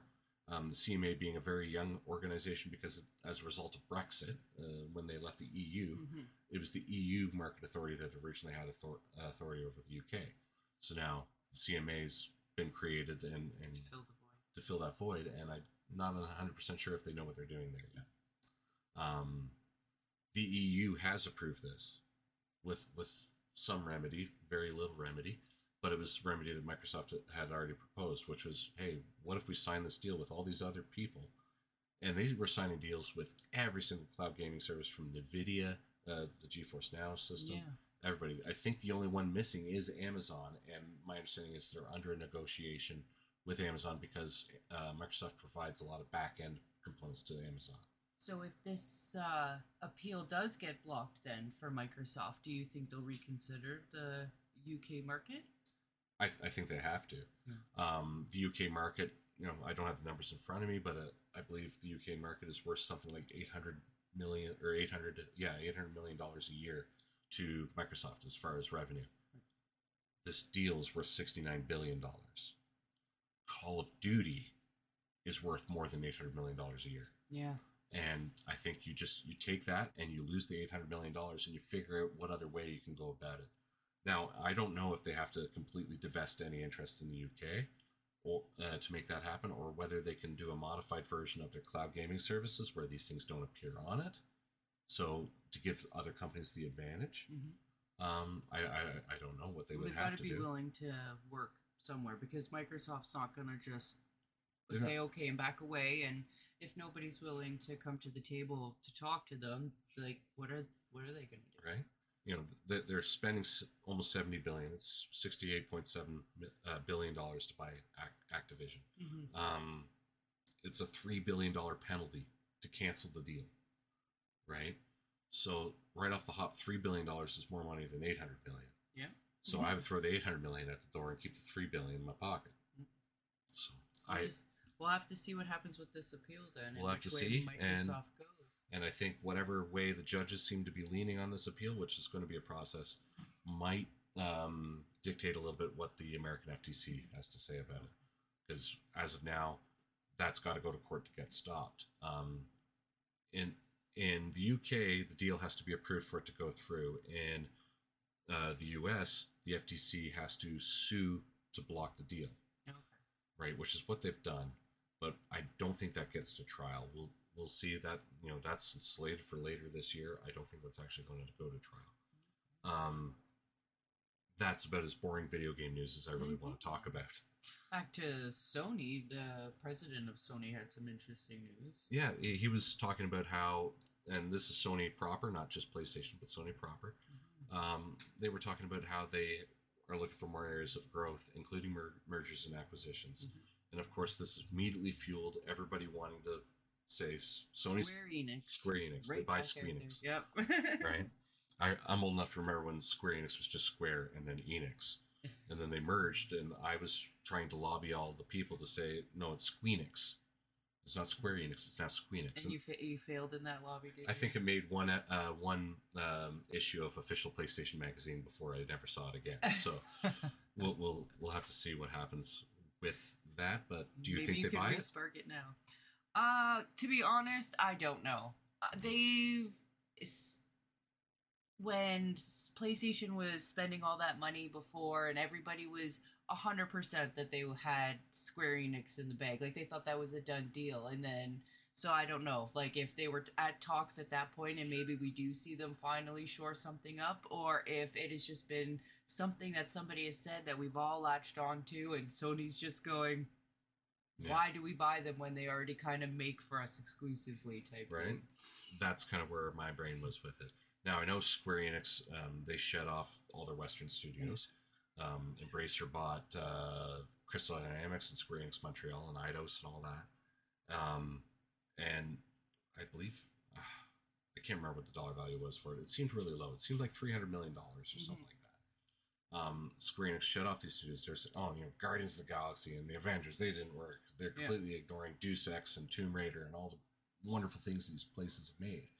Um, and incredible talent out of those studios, and, and they're rather local to us, so I kind of like to see them succeed. Um, but anyways, they've uh, they shut off all those studios, and they're like, you know, we're not doing that again. And then they the next game they release or next major game they release is Forspoken for the PS5, which just went right. It dropped like a hot turd, and uh, and I I don't know if Square Enix is really viable in that in that sense. Like obviously everything's viable to a point, but you're looking at what the leadership's done, and and by the leadership I mean the president of, of the company is still all about NFTs. Um, you know, it's it's May of 2023, and you're talking about NFTs still. It's a little worrying. And and they're like, hey, you know what was a cool game a couple years ago, Splatoon. So we're going to make a clone on it. And uh, you know, the decisions kind of being made at Square Enix always seem to baffle me. They greenlight games like Balan Wonderworld, and they they axe games like you know at a studios like Forspoken could have been a really good game. I think if they gave them a bit of I think we thought we all thought it was going to be a much better game than it ended Yeah. up being. uh, it was it, it came out obviously before we started our thing, but um, I, I played the demo and I felt the word I used was anemic. Mm. It needed fattening up a little bit. It needed uh, it it felt like it was a little thin in in certain areas. In other areas, it was really annoying that the bracelet doesn't shut up. Right, and it had that campy uh, Joss Whedon kind of dialogue, which I know that was probably written when that was in, but um, let's try not to make It's our games with now. with aged things, Yeah. right? Or with things that can age, potentially, right? Just keep it traditional and normal. Um, yeah, and and I'm with you. PlayStation's getting all they want out of Square Enix. Yeah, right so why spend the money if they've got money to go acquire some, go find some raw talent maybe that we haven't heard of, go surprise us with something. right? Like uh, Final Fantasy 16, which we'll talk about a bit in, uh, in a recap here. But Final Fantasy 16 is exclusive to PlayStation. It's coming to PC later, but they said they're having issues um, getting it optimized on PC because of, I believe, uh, the, play, uh, the game's reliance on SSDs. Um, probably amongst other things. You know, you're making it for a PlayStation 5. You have one video card to make it for. You have one. Everything's just this kind of very narrow band Yeah. and then you go turn around and make it for a PC that you can have all these different things and drivers and all these other stuff. It just messes it all up a little bit, right? So they'll probably, when it comes out, I think they said it was going to be six months or something delayed. It might be even later than that by now. But when it does come out for it, it might just be a different set of optimizations um, for it. It might be a little bit more stricter. Anyways, um, but they're getting what they want out of them right? Final Fantasy 16 is an exclusive. Uh, a lot of games are coming exclusive or don't get developed for Xbox, right? And I think that's the important thing. I don't think Sony cares if Square Enix makes a game for Nintendo. Probably don't care. They just don't want it going to Xbox. They don't want Xbox to get that JRPG experience, the Japanese RPG experience. They don't want Xbox to have a foothold there. Yeah. I say unless there's some form of a control issue, which we've never heard of, between Sony and Square Enix and getting what they want. That why would they bother at this this Yeah. stage? Yeah, right now they're getting what they want. Mhm. If if Square Enix winds up maybe in financial trouble where they are at Yeah. the point of having to divest or something, Yeah. I think then Sony comes in and goes, okay, we're going to buy you so, so Yeah. we get what we need out of you. Um, but until then, if they're staying afloat, this is when you go around and you capture all the studios that you've been working with as partners over the Yeah. years, Yeah. right? Your Housemarques, your Insomniacs, and things like that. You get them and you acquire them. Yeah. And, you know, like they they bought Insomniac for I think it was two hundred fifty million dollars, and look at the profit that studio's made for them with with Ratchet and uh, even the Resistance uh, Fall of Yeah. Man Yeah. back on the PS3. Yeah. right? And and now Spider Man and all that. Like the studio's just churning out amazing stuff. Mhm. Um, they have all sorts of relationships across all sorts of different studios that do certain things for them. You know, like Nixxes they bought last year. All Nixxes ever did for them was PC ports, and then they went and bought them because they were like, "Hey, you guys have done this for us long enough. It's time to get you." Yeah. Right. So now we're not, you know, the money's not leaving the company. We just want full control, like Right. own you, put you well, in the and it allows bringing Nixxes on board. It allows them to cross-develop these games from the beginning. So it's Mhm. no longer okay. Here's God of War, and it's finished and it's done. Here you go, Nixxes. You can develop it for the PC. It is. We're building this together at the same time. Yeah, it can be released much Right. quicker that way. And then you shorten that window up. I know they still want that window, uh, especially for those first-party um, tentpole games. yeah. They want that window of that, like that six months at least, where everybody's buying it on the PS5 because that's where they get the most profit, and then they ship it off to other other platforms, PC. So, yeah, I think it's going to be somebody else if they buy. And again, this was the Sony president, not not Jim Ryan talking. So we don't necessarily see them. I think buy it. Um, it could be you know Sony maybe buys a chip manufacturer or a you know another thing that True. that's yeah. part of the pipeline. hardware Yeah. design. Yeah, and it's more of the pipeline of other things that they build, the cameras and the microphones and the headsets and the you know that stuff, right? Gets something into there. But gaming, Yeah, I maybe think they'll work on a handheld for them. maybe maybe they will. Maybe they'll finally get that uh get that uh what was it? Sony's Sony VAIO. Yeah. We'll get a Sony VAIO handheld PlayStation portable thing. Um, all right, so a little bit more from Sony. Uh, the PSVR 2 has sold slightly better, 8% better than the v, uh, PSVR 1 in its first six weeks. So it's a small window. It's basically the So launch does window. that mean much yet, or it, it means about 600 unit or 600,000 units globally. Um, I'm not, sh- you know, that 8% more is a little bit more. Um, that's a lot more than what I thought it was going to sell based off landed PS5 rate. But, you know, we, we know PS5 was, um, or sorry, PSVR 2 was expected to uh, sell about 2 million units in its first year. And we're at 600,000, you know, six weeks into its launch, or this data is from 6 weeks Mhm. into its launch. Um, maybe we get a holiday push, but without that Half Life Alyx, I think everybody that's wanted one got one. Right? You need that draw. You need that thing. It needs to be supported more software wise. It needs to have more games, and you need to have more reason to go buy one. Because Right. right now, there's really the draw is not there for the average gamer who does not really care about the virtual reality side to really be like, oh, hey, I actually want to go try that. Like, there's really nothing that's eye catching right now Right. to draw you across that line. It, it has that Horizon Call of the Wilds, or Yes, Call, yeah. Call of the Mountains. Call of the Wilds is a different game. Horizon Call of the Mountains game on it, which I think it looks really it good. does look pretty, and yeah. it kind of looks fun, but it's not enough to me go for me to go. Hey, I'm going to spend six hundred line. bucks on this yeah. on this unit, and then go, you know, buy this game for Mhm. it too, right? So you need maybe two or three of those things in order to be like, okay, it's time to pull the trigger. Otherwise, why aren't you just using a MetaQuest or something like that if you want that VR experience? Mhm. Um, so does does this finally make it more mainstream, or is this console or this platform for VR uh, going to be more mainstream now? If we keep seeing more support like the Resident Evil and more main games coming to VR, if we keep hearing maybe a consistent announcement of games, I think we see it more mainstream. If we keep ha- having these lull between the A titles or heck even some of the better B titles, if there's still this lull in between them, they're never going to pick up that audience to make it mainstream. Yeah, I agree. I, I think they need to have a big push for it. Mm-hmm. Um, and, and they've done a big push with it. They just didn't have the names associated. Yeah, But I think yeah. they need. I think they need IP for it. Um, Overwatch Two has canceled its uh, player versus environment PvE hero mode, which was it was supposed to ship with the game, Mm-hmm. and then it got delayed, so they shipped the game without it. Yeah. and now it's just canceled because it got bigger than what they expected. Yeah. Um, I I'm not an Overwatch player, but I do you agree on them being able to cancel something that was pre-promised? like to to a point. I think there's there's justification to cancel something that's gotten unwieldy, but it needs to be replaced by something. This is a paid for game. It's not a free to play game. Yeah. So people went out and bought that game on the promise that it was going to deliver this. Now. P- PVE might not be the thing that they bought it for, No, but we're talking kind of more broad spectrum too. Like, Yeah. should developers have to kind of more stand to and, what they and, say? I, and I think the the bi- the the big answer to that is yes, yeah.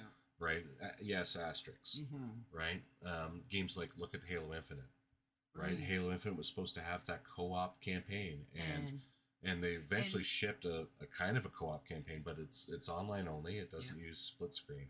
No, and- which is a big the couch co-op was a main thing for Halo Yeah. and people were not happy when they didn't have it in 5 and then promised it and then not delivered made like a lot of people unhappy again. right? And then, it, you know, to me, it was a little different because it was a Game Pass game, Mm-hmm.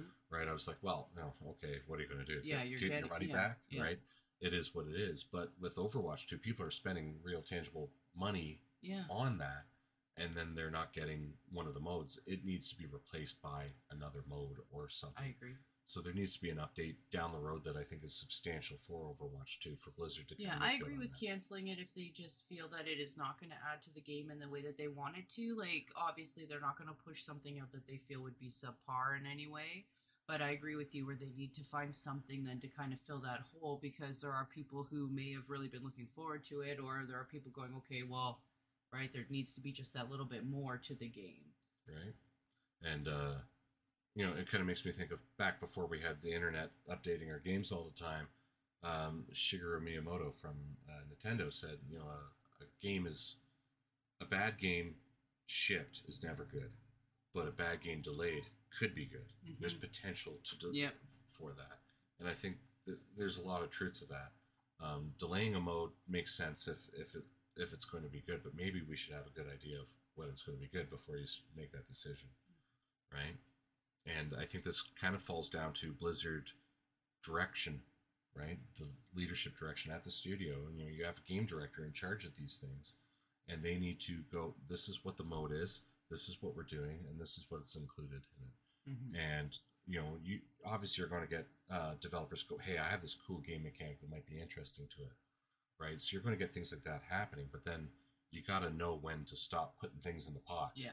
or else Yep. you know your stew's going to be nuts right so you just got to stop Mhm. and and that's the game director's job to do that and i believe it failed at this point in time Yeah. um so you know Sorry If to the Overwatch 2. yeah, if, if you're a big Overwatch 2 player, you know, I, I checked in on Overwatch 1. It's not my thing. But um, if you're a big Overwatch uh, 2 player and you were really looking forward to that, that really sucks. That Yeah. really hurts. Yeah. Um, and it's a lot different from the recent Apex Legends uh, single player campaign that was going to incorporate a little bit of Titanfall into it. Um, that got canceled. But it was never really announced. It was never really It was a confirmed. rumored toyed idea. yeah, Yeah. It, it was. It was. We knew what they were working on. They said as much of what they were working on, but it was never like, "Hey, we got your money. We got Mhm. your pre-orders on this." Respawn was just like, you know, it didn't work out in the way it goes. Yeah. Right. I don't see how it fit into what they're trying to make Apex Legends be, so it made sense to to go away. Even as much as I was excited to play something Titanfall style again. So, um, and one last kind of big piece of news here is uh, the Jeff Keighley Summer Game Fest, which uh, will be on June 8th at 3 p.m. Eastern. Um, and it's kind of his E3 replacement. It It's will getting run, bigger year by year. it's getting bigger year by year. It will run approximately two hours. And this is according to Keighley. It will be wall to wall video game news. And he promises three to four things that are going to be big to the audience right? So basically, any focus group, you can pick them. Three or four things are going to excite you. Yeah, we're, we're holding him to that. Yeah, we're going to hold him to it. Uh, we live about an hour away from his parents, so we could go make that right. Um, the the live in person component of of Summer Game Fest, which is the media side of E3, the Mhm. business side of E3, um, it's taking place in LA at the exact same time. It'll be slightly different. It'll be larger than last year, and devs are getting more opportunity to speak about what they're they're talking to to the whole audience, which I think is really cool.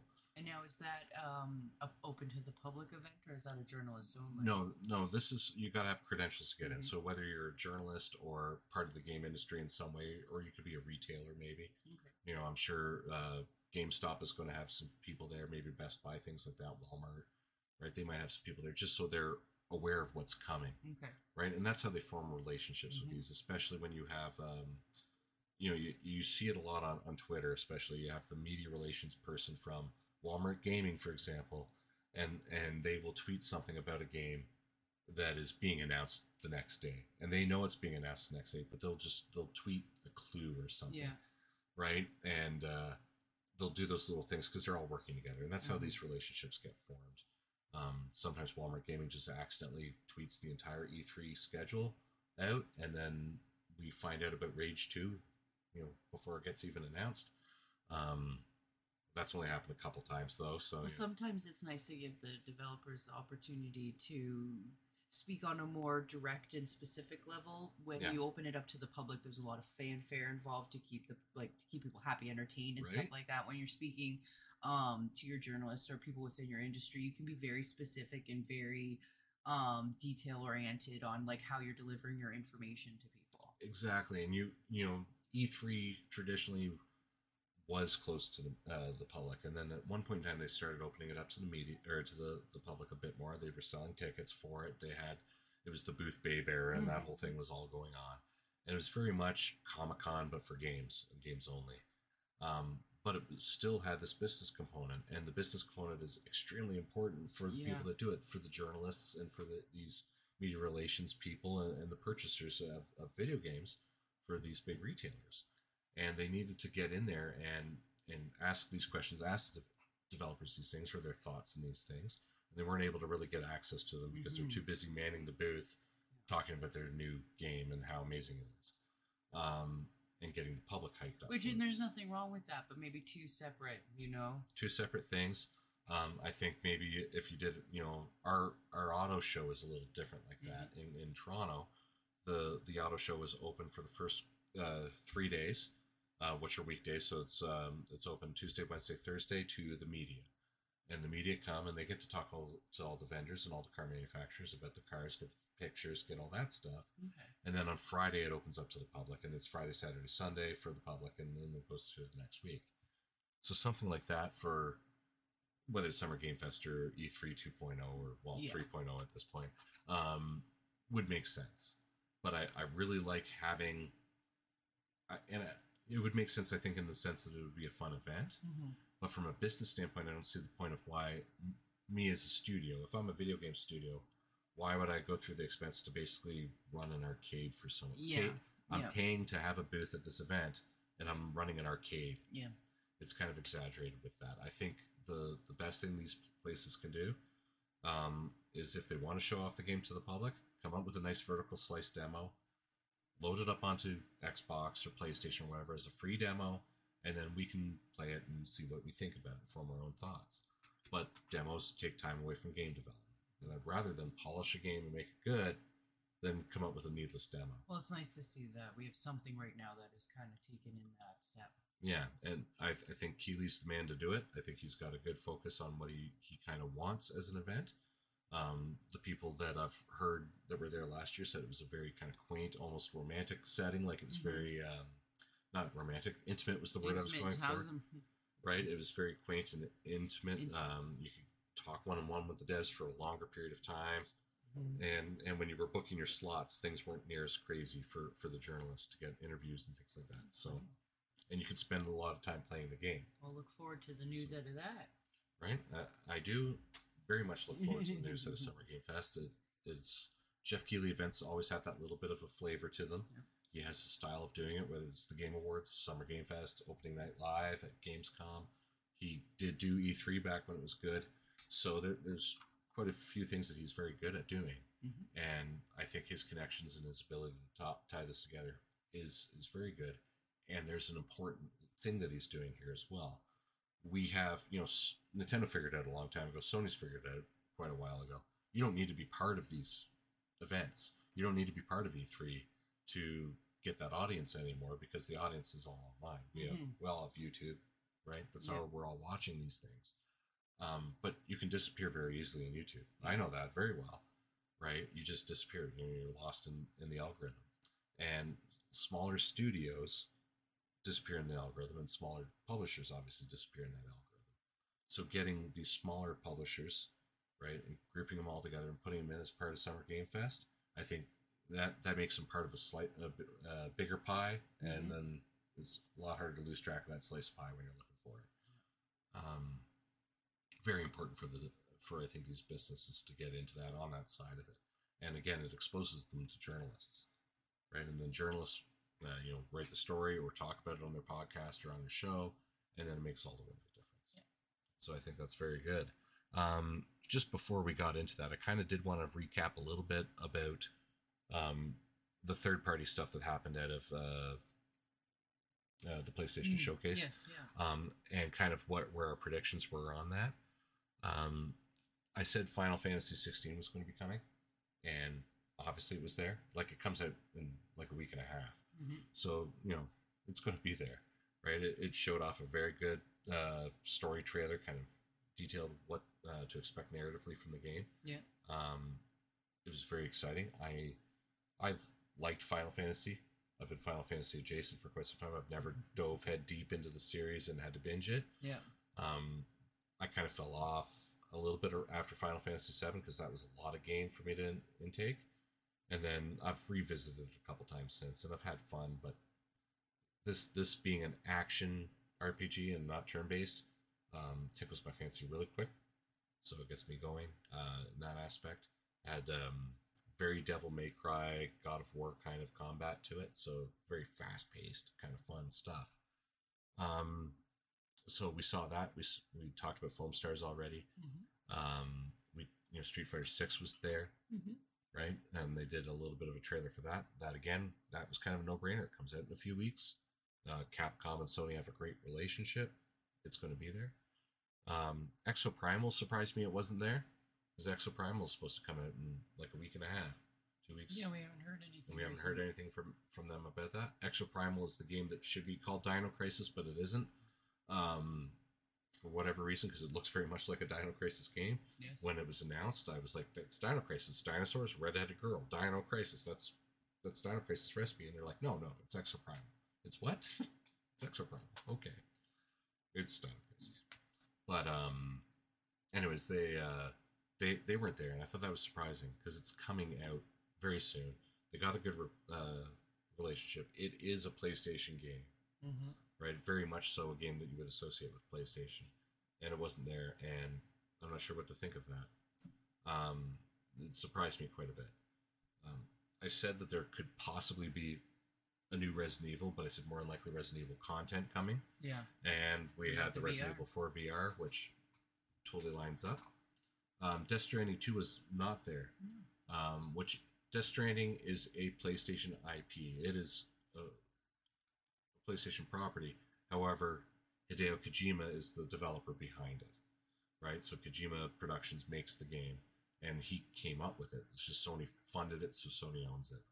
Um, really expected that to be there. He was at the Game Awards with a, a good trailer uh, for it that kind of filled it in. hmm He loves making trailers. He loves entertaining us, But he But- wasn't there. but he wasn't there. And I'm wondering, does he show up at Summer Game Fest? He's probably going to be at another Keighley event this year. Yep. Like- he's probably got something. He's got something, whether he shows up at Summer Game Fest or Opening Night Live or the Game Awards this year, or uh, Keighley's got that um, video game concert in a, in a few weeks. Maybe there's something there. Maybe there's Death Stranding new music or something, Mhm. right? But I was really kind of thinking that would be there. I thought Tekken 8 would likely make an appearance based off of its release window. But I was also, and I said this last time, I was also concerned that it might not be there because Street Fighter 6 is the kind of fighting game they want to focus on right now. Yep. And I don't think Tekken, who's made by Bandai Namco, I don't think uh, Tekken really wanted to get in that way. They want to do their own thing, and I think that'll show up at a Bandai Namco thing at Summer Game Fest. They do have a very good relationship with Summer Game Fest as well. So that being where Elden Ring was announced. Yeah. Um, and then I thought Humanity would be there just because it's a game that's coming out. It's coming straight into the PlayStation Plus Yeah. uh, uh, subscription package, I believe, at the extra tier. So it's it's going to be at no cost to those people. And um, I've really thought it'd be there because it comes out Friday, and it's not. It's so surprising, but it wasn't. Maybe there's just nothing they wanted to talk about with it. Maybe they didn't want to address the PlayStation Plus setup yet True. because I think there's going to be some tweaks coming to that. Um, so we we didn't know. And again, we may get another show out of them at a later date with some of this other content. Yeah, there could it. be more stuff coming.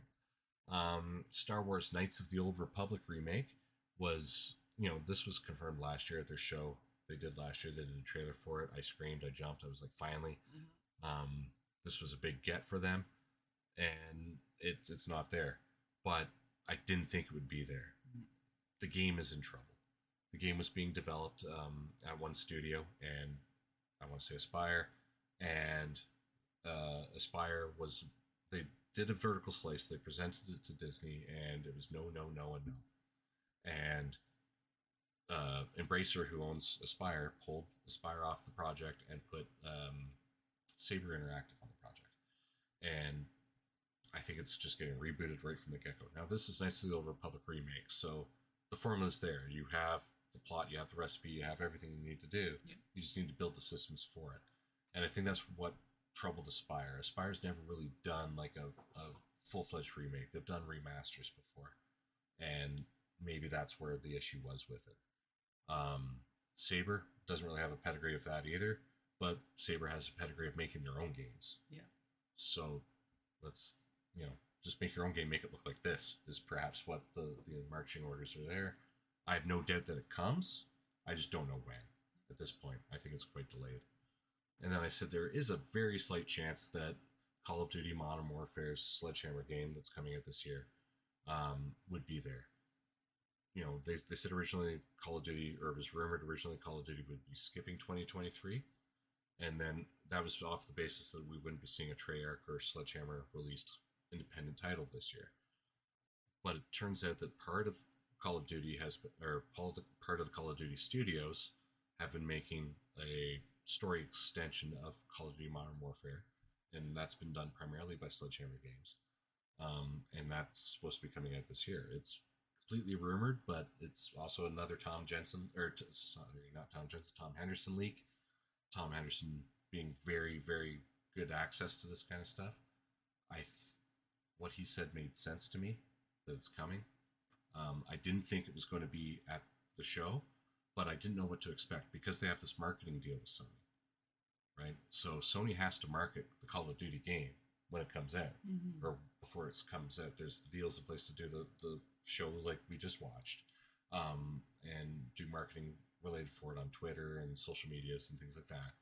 And usually what happens is Call of Duty does this in a tweet. They go, here's the new game. Mhm. Check out the trailer for Call of Duty Yep. Modern Warfare 2. And then they release the trailer. And then they do like a multiplayer quick look and they do a story quick Call, look. Call of Duty sells itself. It, it, it does largely.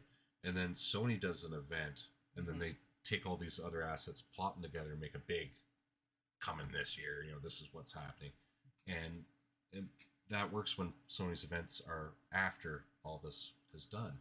Yeah. And usually we don't see anything out of Activision on the Call of Duty front until mid June, right? Summer Game Fest is kind of coming up. Yeah. Right. So I was I was more expecting it to be launched there, but with uh, or be announced there, but with Sony doing their show before this instead of after this, I was like, how does that work? Does that affect the marketing deal, or are they just going to do something else later that, that satisfies that agreement? Mhm. So we'll have to see about that. Yeah. Um, other things that you know I kind of did think we were going to be there um, to some degree was uh, like Ghost of Tsushima. Um, I always say that name wrong. Ghost of Shis- uh, Tsushima Two has been somewhat kind of confirmed, Mhm. right? It's been enough time, but I think maybe it's just a little too soon, given we were coming off the pandemic Yeah. you know the work from home things were happening and stuff like that um, so i it's one of those things that it maybe should have been there maybe it's something that is ready to show like there is a trailer for it or a teaser Mhm. i would honestly think you just have the playstation studios logo up there you have the sucker punch uh, studios logo up there and then you just have a silhouette and the game title and then boom you know 2025 or whatever it Yeah. is Yep. and you don't even need to do a date you know just Mhm. coming coming soon Yeah. and that that would be enough to make everybody go yeah right and like we know we're ma- they're making it Oh, so yeah. maybe they don't need to do that kind of thing um uh i said that there is a slight chance about call uh sorry not call of duty i just went the wrong way gran turismo yeah. having something there with Polyphony Digital um, because we have this movie coming and we have uh, the game just came out. Well, they shipped a, an update right before the show for the Mhm. game. Um, there was some new stuff in it, but it's nothing major.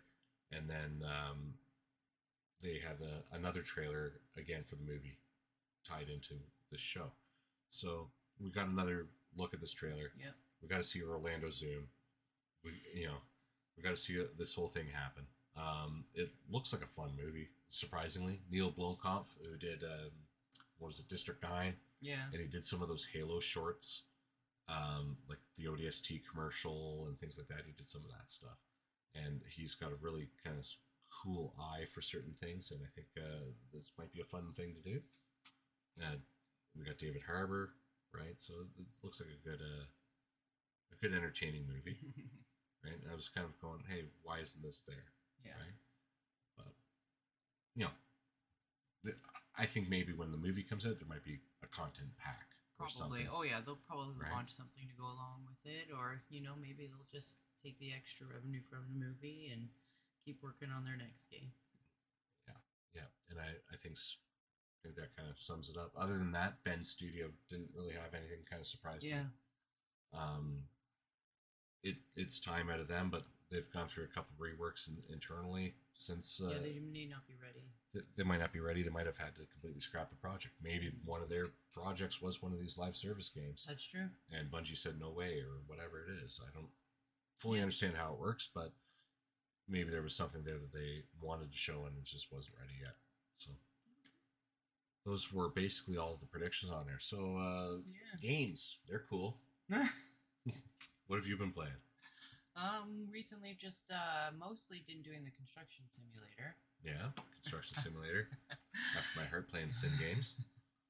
Um, I've been enjoying it. It's one of those you can just kind of turn it on, play. You don't have to grind. You don't have to think. You can just go. So I'd like to see a couple improvements on the game. It's not always the smoothest, especially when you do the multiplayer. When you get in there building with me, Yeah. we run into a couple issues. Yeah, there's some. There's definitely some server jank. definitely the camera. Yeah, the camera. please, is, please, the next one. Fix Yeah. your camera. but yeah, no, the construction simulator's kind of been my peaceful playing, I guess. I've been in that mode lately because before that we were going through the Far Cry and Yeah, we were we were Far Cry heavy for a while, and uh, and that was we- fun to play through that again. Yeah. we, we like playing games together a lot. So we'll play even if it's a horrible game. Sometimes we'll play it together yeah. because yeah. it's something that's fun to do, and uh, and Far Cry is awesome to play together. yeah. because the story matters a little less. The fact that it's repetitive and climbing towers or whatever you're doing is, you know, that that Yeah. matters less because storming these bases and things like that together that's that's what's fun and you get to do that over and over again Yeah, but then you switched on me because the brand new Zelda game came out, so I had to find something that I could do on my own. which brings me to what I've been playing Tears of the Kingdom um I have at the beginning of this week so the game's been the game's been out for just over a week Yep. at the beginning of this week. It, it came out on the 12th. The beginning of this week, it would have been out for one week and three days when I checked this. Yep. I had 85 hours in on the game, and I have done not much but play it completely every day since. Yeah. So I am well into 100 hours into into Tears of the Kingdom. Mm-hmm. I have accomplished not much mm-hmm. in Tears of the mm-hmm. Kingdom. Um, I have done the Wind Temple. I found the Fire Temple, and got scared of that because that was hot, and I didn't have the resources to deal with all my weapons burning immediately and things like that. So that was great. I'm playing it, and I'm wondering why is the back of Link on fire?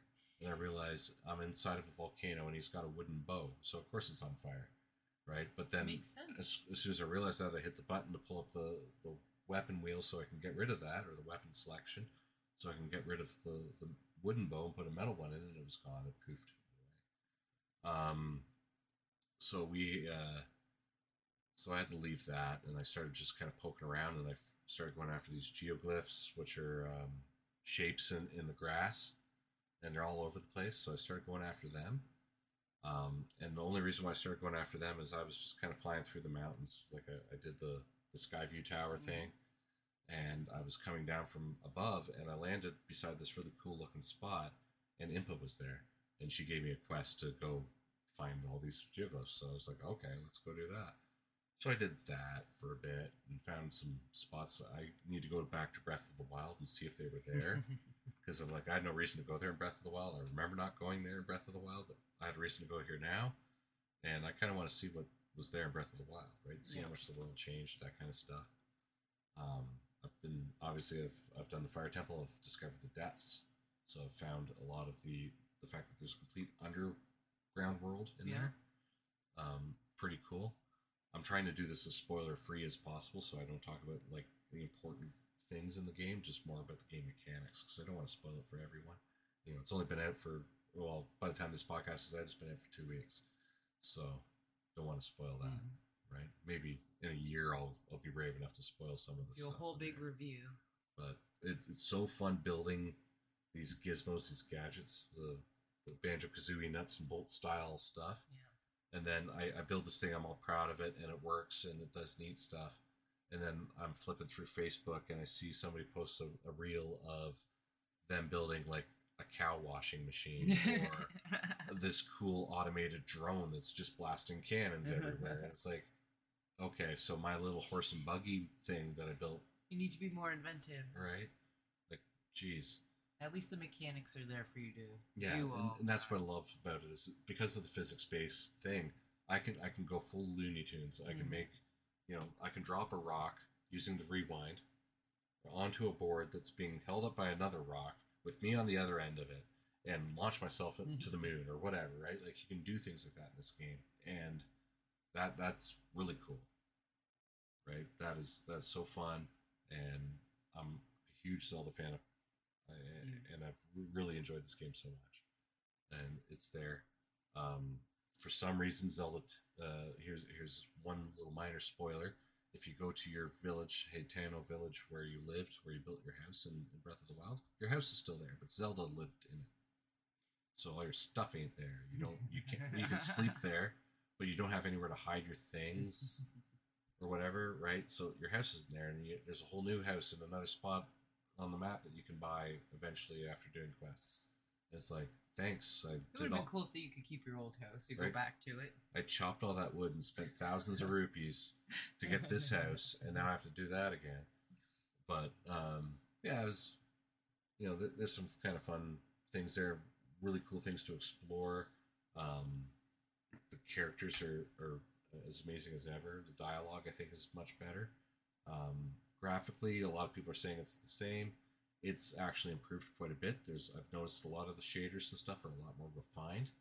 Um, they're definitely taking advantage of every single little bit that the Switch can give it. Yeah. Um, it doesn't run rough. It runs smooth. I, I know it's probably targeting 20 or 30 frames a second if it's lucky, but it's still a very smooth game. It hasn't crashed on me.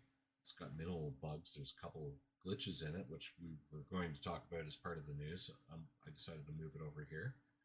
And, you know, my, my tagline in the news part of it was uh, Nintendo is going to stop you from cheating in Zelda. It's been basically what it is. They, they're coming for you. Um, and that's because uh, today, as this podcast is being recorded, they've announced uh, or they've released a patch, and that patch gets rid of the duplication glitch that was in the game. So if you do utilize that duplication glitch, um, don't update the game past the version that you already have. Just keep on playing it. Don't shut it down. Just keep playing that. Don't let it update.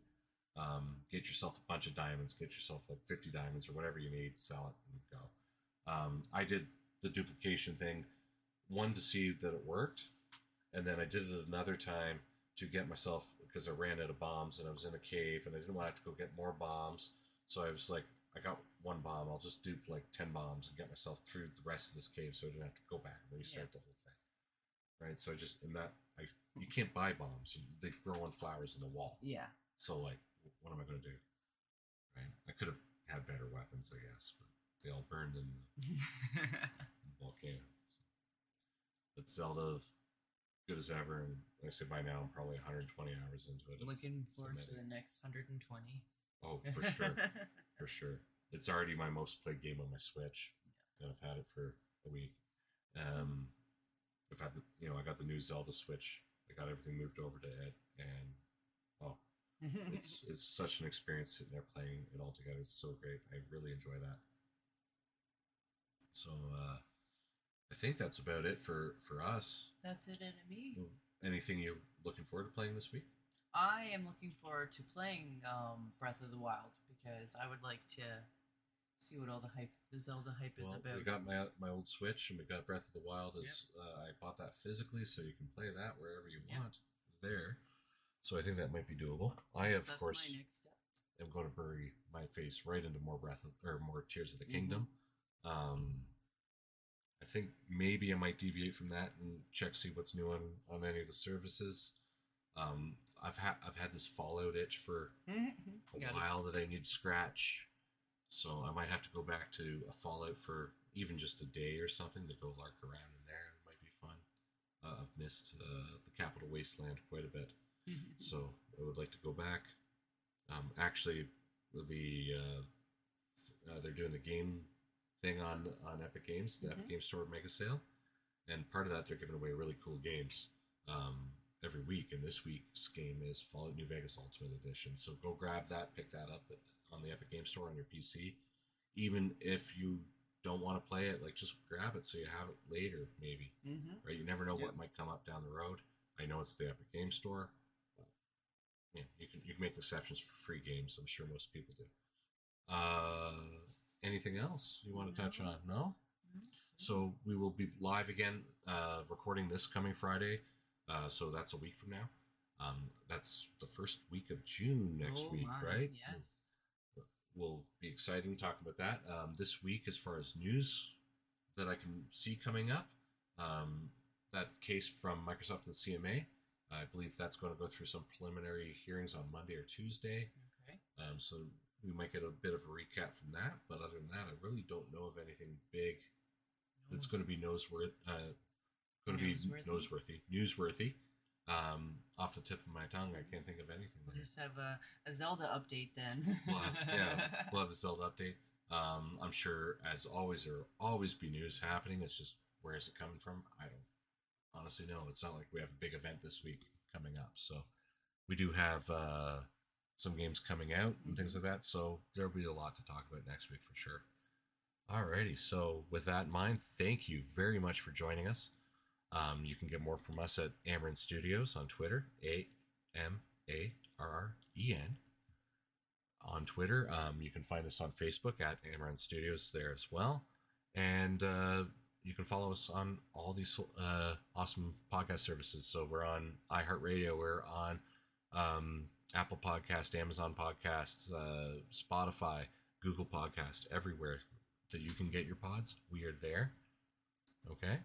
So if you want to join us there uh, next week, we'll be live here on YouTube as well. So that'll be a fun and exciting experience for everybody. All right. Thank you. And you have yourselves an excellent, excellent weekend. Long weekend for any Americans listening to this as well. So thank you.